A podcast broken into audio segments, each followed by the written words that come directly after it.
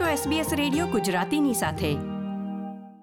નમસ્કાર, બુધવાર એકવીસમી ડિસેમ્બર બે હજાર બાવીસના મુખ્ય સમાચાર આપ સાંભળી રહ્યા છો નીતલ દેસાઈ પાસેથી SBS ગુજરાતી પર.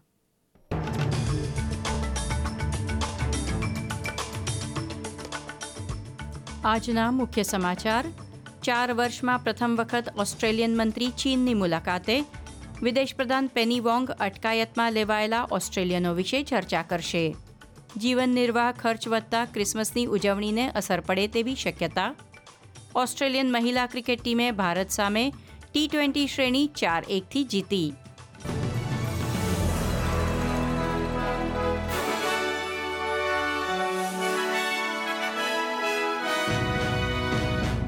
પ્રસ્તુત છે સમાચાર વિગતવાર. ઓસ્ટ્રેલિયાના વિદેશ પ્રધાન પેની વોંગ આજે ચીન પહોંચ્યા છે. ચાર વર્ષ પછી પ્રથમવાર ઓસ્ટ્રેલિયાના કોઈ પ્રધાને સત્તાવાર મુલાકાત માટે ચીનની ધરતી પર પગ મૂક્યો છે. બંને દેશ વચ્ચે વ્યાપાર અને સહયોગ વધારવાની તક ઉપરાંત ચીને અટકાયતમાં લીધેલા ઓસ્ટ્રેલિયન નાગરિકો વિશે પણ ચર્ચા કરવામાં આવશે. વિદેશ પ્રધાનની ચીન મુલાકાત વિશે પ્રસાર માધ્યમો અને ઓસ્ટ્રેલિયાના લોકોમાં ભારે ઉત્સુકતા જોવા મળી છે. તેના પ્રતિસાદમાં વડાપ્રધાન એન્થની એલ્બનીઝીએ એક વીડિયો સંદેશમાં કહ્યું છે કે ઓસ્ટ્રેલિયા ચીનના સંબંધોની પચાસમી વર્ષગાંઠ નિમિત્તે કાળજી અને શાંતિ તેમજ સન્માનપૂર્વક બંને દેશોએ આગળ વધવાનું રહેશે. વેસ્ટપેક મેલબર્ન ઇન્સ્ટિટ્યૂટના અગ્રણી ઇન્ડેક્સ સ્પેશિયલિસ્ટે આગાહી કરી છે કે ઓસ્ટ્રેલિયન અર્થતંત્ર બે હજાર ત્રેવીસમાં ખૂબ ધીમો વિકાસ કરશે અને વર્ષના બીજા ભાગમાં અર્થતંત્ર સ્થિર થઈ જવાની શક્યતા છે. સતત ચોથા મહિને નકારાત્મક વૃદ્ધિદર નોંધાયો છે વેસ્ટપેક કહે છે કે ઓસ્ટ્રેલિયામાં વાસ્તવિક વેતનમાં સતત ઘટાડો, રહેણાંક મિલકત બજારમાં સતત બગાડ અને અનિશ્ચિત સંપત્તિ બજારો ધીમી વૃદ્ધિ માટે જવાબદાર છે. આ વર્ષના ક્રિસમસ શોપિંગમાં પણ તેની અસર જોવા મળી રહી છે. ઓસ્ટ્રેલિયનો જીવન નિર્વાહ ખર્ચમાં થયેલ વધારાને પગલે ઓછી ખરીદી કરી રહ્યા છે. નેશનલ ઓસ્ટ્રેલિયા બેન્કે ક્રિસમસના બે દિવસ પહેલા સૌથી વધુ ખરીદી થવાની આગાહી કરી છે. ડેટા સૂચવે છે કે ઓસ્ટ્રેલિયનો આ શુક્રવાર ત્રેવીસ ડિસેમ્બરે બપોરના બાર વાગ્યાથી એક વાગ્યા વચ્ચે ચારસો મિલિયન ડોલરની ખરીદી કરશે અને આખા દિવસ દરમિયાન કુલ ચાર પોઈન્ટ આઠ બિલિયન ડોલર ખર્ચ કરી શકે છે. પરંતુ બેંક એક્ઝિક્યુટિવ કાયલી યંગ કહે છે કે લગભગ પચાસ ટકા લોકો તેમનો ખર્ચ પાછલા વર્ષ કરતાં ઘટાડી રહ્યા છે. બ્રિસ્બેન ખાતે બે પોલીસ અધિકારીઓની અંતિમ વિધિ દરમિયાન રાજ્ય અને કેન્દ્રના અનેક પ્રધાનોએ હાજરી આપી હતી.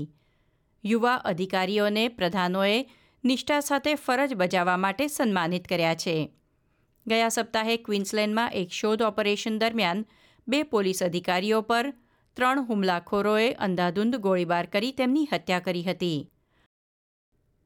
ન્યૂ સાઉથ વેલ્સના બારમેડમાન ગામ પાસેથી પૂરના પાણીમાં તણાઈ ગયેલા વાહનમાંથી નેવ્યાશી વર્ષીય પુરુષનો મૃતદેહ મળી આવ્યો છે. પોલીસના જણાવ્યા અનુસાર, એકત્રીસ ઓક્ટોબરે ક્વીન્સલેન્ડના ગિમ્પી શહેરથી તેઓ નીકળ્યા હતા, જ્યારે ક્વીન્સલેન્ડ અને ન્યૂ સાઉથ વેલ્સની સરહદે આવેલા ગામોમાં પૂરના પાણીમાં તેમનું વાહન તણાઈ ગયું હતું. અન્ય એક પૂર સંબંધિત બનાવમાં એક વાહનના પાછળના ભાગમાં મુસાફરી કરી રહેલા બે પુરુષો પાણીમાં તણાઈ ગયા અને ડૂબીને મૃત્યુ પામ્યા તે વાહનના માલિક અને ચાલક પર ન્યૂ સાઉથ વેલ્સ પોલીસે માનવવધ અને બે જવાબદાર ડ્રાઇવિંગના આરોપો દાખલ કર્યા છે. મંગળવારે એક એકતાળીસ વર્ષીય વ્યક્તિની ગિલફર્ડ પાસેથી ધરપકડ કરવામાં આવી હતી. બે માણસો કે જેઓ વાહનના ડ્રાઈવરની કેબિનમાં હતા, તેઓ સલામત રીતે તરીને ઇમરજન્સી સેવાઓનો સંપર્ક કરવામાં સફળ થયા, જોકે અન્ય બે ત્રીસ અને બત્રીસ વર્ષના પુરુષો વાહનના પાછળના ખુલ્લા ભાગમાં મુસાફરી કરી રહ્યા હતા. તે બંને પાણીમાં ડૂબી મૃત્યુ પામ્યા છે. ગયા શનિવારે એ લીગ મેન્સ ફૂટબોલ મેચમાં થયેલી હિંસાના સંબંધમાં વિક્ટોરિયા પોલીસે તેર લોકો પર આરોપ મૂક્યા છે અને વધુ અઢાર લોકોની ઓળખ જાહેર કરી છે.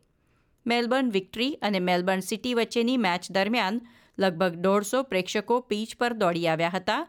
એ ઘટનામાં ચાર લોકો ઘાયલ થયા અને લગભગ એક લાખ પચાસ હજાર ડોલરનું નુકસાન થયું છે. પ્રેક્ષકોમાંથી એક વ્યક્તિએ મેદાન પર ઊભેલા ગોલકીપર તરફ ધાતુની ડોલ ફેંકી તેને ઘાયલ કર્યો હતો. ફૂટબોલ ઓસ્ટ્રેલિયાએ તેના પર અને અન્ય એક આરોપી માટે સ્ટેડિયમમાં પ્રવેશ પર આજીવન પ્રતિબંધ મૂક્યો છે. રમતો દરમિયાન સ્ટેડિયમમાં બંને ટીમના ચાહકો તરફથી હિંસા અને તોડફોડના બનાવો વધી રહ્યા છે. તે વચ્ચે ફૂટબોલ સંચાલકો અને રાજ્યની પોલીસે આવા વર્તન માટે કડક સજા કરવાની વાત કહી છે. ક્રિકેટના સમાચારોમાં ઓસ્ટ્રેલિયાની મહિલા ક્રિકેટ ટીમે ભારત સામેની પાંચ ટી ટ્વેન્ટી મેચની શ્રેણી ચાર એકથી જીતી લીધી છે.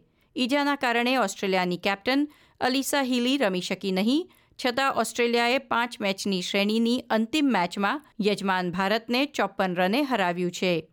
એશ ગાર્ડનર અને ગ્રેસ હેરિસનો દેખાવ ઉત્તમ રહ્યો હતો. આ સાથે આજના સમાચાર સમાપ્ત થયા. SBS રેડિયો સમાચાર, સાંપ્રત ઘટનાઓ અને પ્રેરક પ્રસંગો આપની ભાષામાં. જોડાઓ અમારી સાથે વાતચીતમાં.